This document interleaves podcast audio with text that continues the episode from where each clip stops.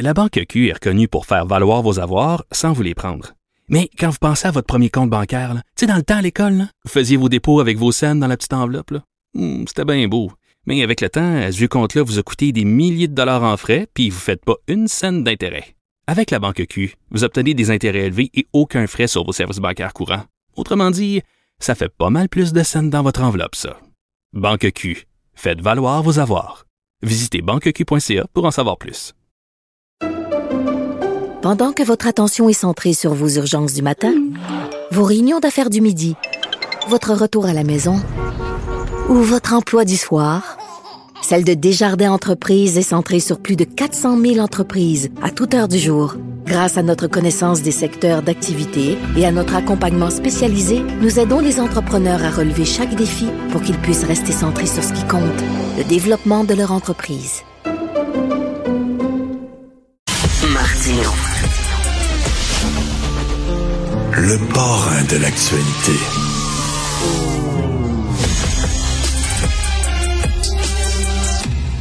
Alors, on sait que c'est très, très, très difficile d'avoir accès à un psy. Hein? Les temps d'attente sont interminables. Heureusement, en attendant de voir le psy, vous pouvez peut-être lire des ouvrages qui peut-être ne régleront pas vos problèmes. En tout cas, vont vous aider, à moins souffrir, à mieux contrôler votre vie. C'est le cas du livre « En attendant le psy ». Justement, c'est le titre du livre et un titre bien trouvé par Isabelle Soucy, qui est psychologue et clinicienne. Elle est avec nous. Bonjour Isabelle Soucy. Est-ce que Isabelle Soucy est là? Oui, bon, oui. Moi, bonjour Madame Soucy. Oui, très bien, je vous entends. Oui, OK. En attendant le psy, justement, parce que c'est long de pouvoir avoir accès à un psy. Ben, c'est pour toutes sortes de raisons. Hein, on peut juste prendre en considération le fait que depuis quand même une vingtaine d'années, avec tout le travail de l'Ordre des psychologues du Québec, la crédibilité des psychologues est améliorée. Donc, les gens sont moins hésitants d'aller consulter. Il y a moins de tabous entourant la santé mentale. Le fait aussi que depuis 2006, ça prend un doctorat pour avoir le permis de psychologue. Oui. Ça fait qu'il y a plus de psychologues à la retraite qu'il y en a entrant. Puis la pandémie aussi a eu son impact. Donc, effectivement, que parfois, ça peut être un défi de trouver des ressources pour nous aider, surtout des psychologues, c'est ce qu'on cherche spécifiquement. Le livre, s'intitule « En attendant le psy, prendre sa santé psychologique en main, un défi à la fois ». Bien sûr, un livre ne remplacera jamais un psychologue, Madame Soucy. Pardon, ça l'a coupé un petit peu. OK, bien sûr, un livre ne remplacerait jamais un psychologue. Non, effectivement, c'est pas le but. Je souhaite rejoindre en fait toute personne qui souhaite rehausser son bien-être ou vivre une vie plus cohérente, riche de sens. Ça ne veut pas remplacer une psychothérapie si une psychothérapie est pertinente, mais c'est 43 petits défis bien-être assez simples, assez rapides aussi, donc qui s'implantent bien dans des vies déjà bien occupées. Pour aider toute personne qui veulent mieux se comprendre la réaction, qui veulent mettre en place des stratégies, puis j'explique pourquoi ces stratégies-là fonctionnent réellement sur le plan psychologique, sur le plan physiologique. Donc, ça se veut plus un outil d'accompagnement pour ceux qui sont en attente, pour ceux qui considèrent peut-être consulter mais qui n'ont pas fait les démarches, tout comme pour ceux qui n'ont pas nécessairement envie de consulter mais qui veulent quand même travailler sur eux-mêmes. Parce que à la page 107 de votre ouvrage, là, il y a un chapitre qui s'intitule « Méfiez-vous du docteur Google ». On fait ça, c'est difficile d'avoir accès. Il y a des gens qui n'ont même pas d'accès à un médecin de famille et on a tendance à aller voir sur Google c'est quoi nos symptômes, puis essayer de s'auto-guérir en cherchant justement toutes sortes de trucs sur Google et vous dites faites attention, il ne faut pas faire ça non plus avec ça. Vous êtes une professionnelle, vous écrivez ce livre-là qui donne des trucs pour aller un peu mieux, mais c'est pas une solution miracle. Là. Non, puis on s'entend que quand on cherche des symptômes sur Google, souvent ça a plus un effet de dramatiser. Des fois, la situation, ça a plus tendance à amplifier la peur qu'on peut avoir par rapport aux symptômes. Puis c'est sûr que d'aller chercher... Google va pas venir nous ausculter au complet non plus, connaît pas notre historique, connaît pas notre mode de vie, donc... c'est sûr que je ferai attention parce que, en plus, tendance, je vois des gens qui vont plus vivre des vagues de panique là, après une telle recherche. Non, mais moi, quand je fais une recherche, des fois, sur Google, ben, on dirait que j'ai tous les symptômes qu'ils décrivent. C'est exactement ça. T'sais, mettons, ça mène vers un cancer, puis là, on se dit, bon, ben, ma vie se termine bientôt, là. Ben oui, exactement. C'est un reflet de la réalité. Ils disent, est-ce que vous avez ça? Est-ce que vous avez ça? Est-ce que vous avez ça? Puis on dit, oh, oui, il me semble que j'ai ça. Puis là, on se rend compte qu'on a peut-être 25 maladies, là. Ben, vous n'êtes pas le seul. Ça a souvent cet effet-là. Vous êtes psychologue clinicienne. Vous le voyez, il y a plein de textes qui disent que les gens sont de plus en plus anxieux. Il y a de plus en plus de gens qui ont des problèmes d'ordre psychologique. Est-ce que vous le voyez, ça, au front, sur le terrain? C'est sûr que dans les dernières années, on constate effectivement plus de demandes d'aide. Encore là, est-ce que c'est parce que les gens sont plus à l'aise de consulter qu'avant, puis qu'on comprend mieux ces problèmes-là, puis avant, on n'en parlait peut-être pas assez. Il y a aussi, c'est sûr, des études qui ont démontré que pendant la pandémie, il y a eu une augmentation d'anxiété élevée là, qui aurait quadruplé. Là, donc, ça a quand même été notable, plus pendant les premières vagues. La dépression aussi qui a plus que doublé.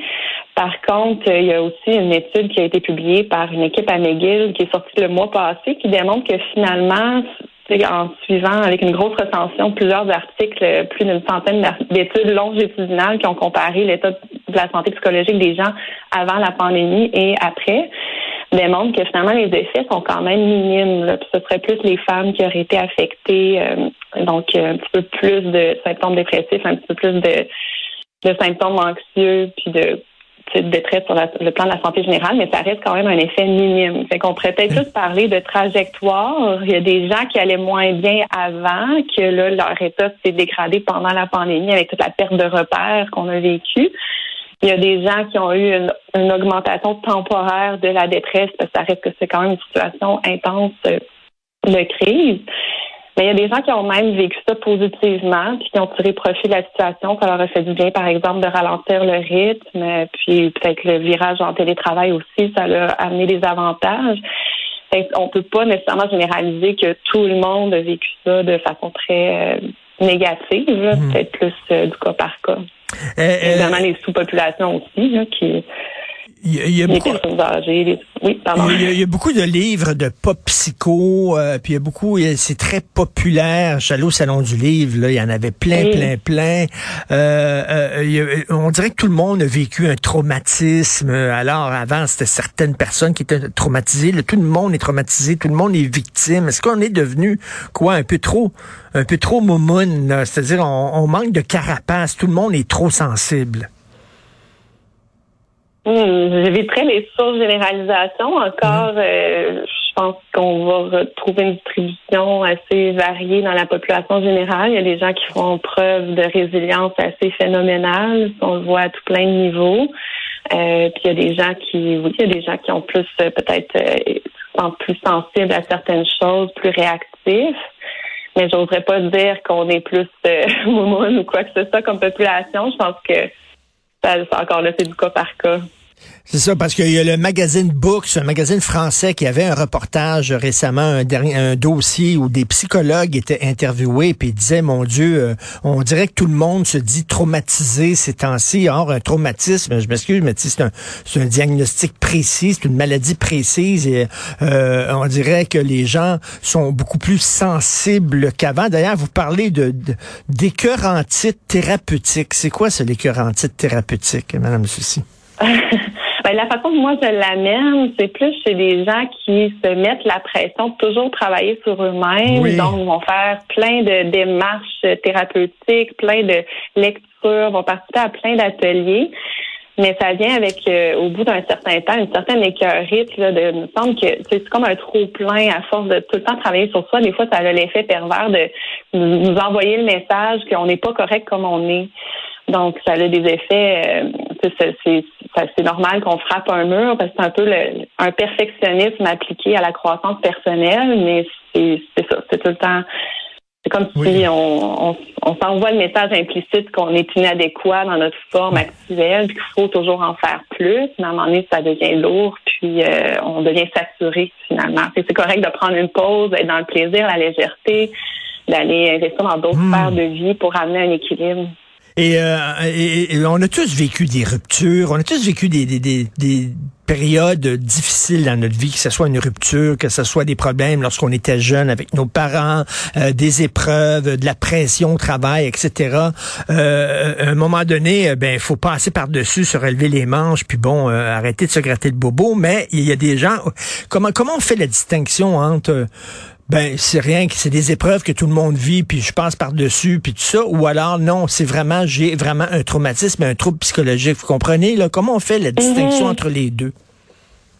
Oui, mais quand on parle de trouble, de stress post-traumatique, il y a des critères qu'on veut aller atteindre, puis évaluer par quelqu'un qualifié, donc des symptômes de reviviscence, que ce soit des pensées intrusives associées aux événements marquants, que ce soit des cauchemars la nuit, des flashbacks, on a vraiment l'impression de déconnecter avec la réalité puis de retourner dans l'événement.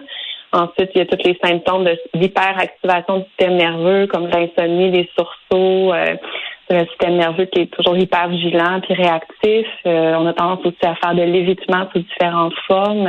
Et il y a une altération au niveau de l'humeur et des cognitions, du côté de concentration, par exemple.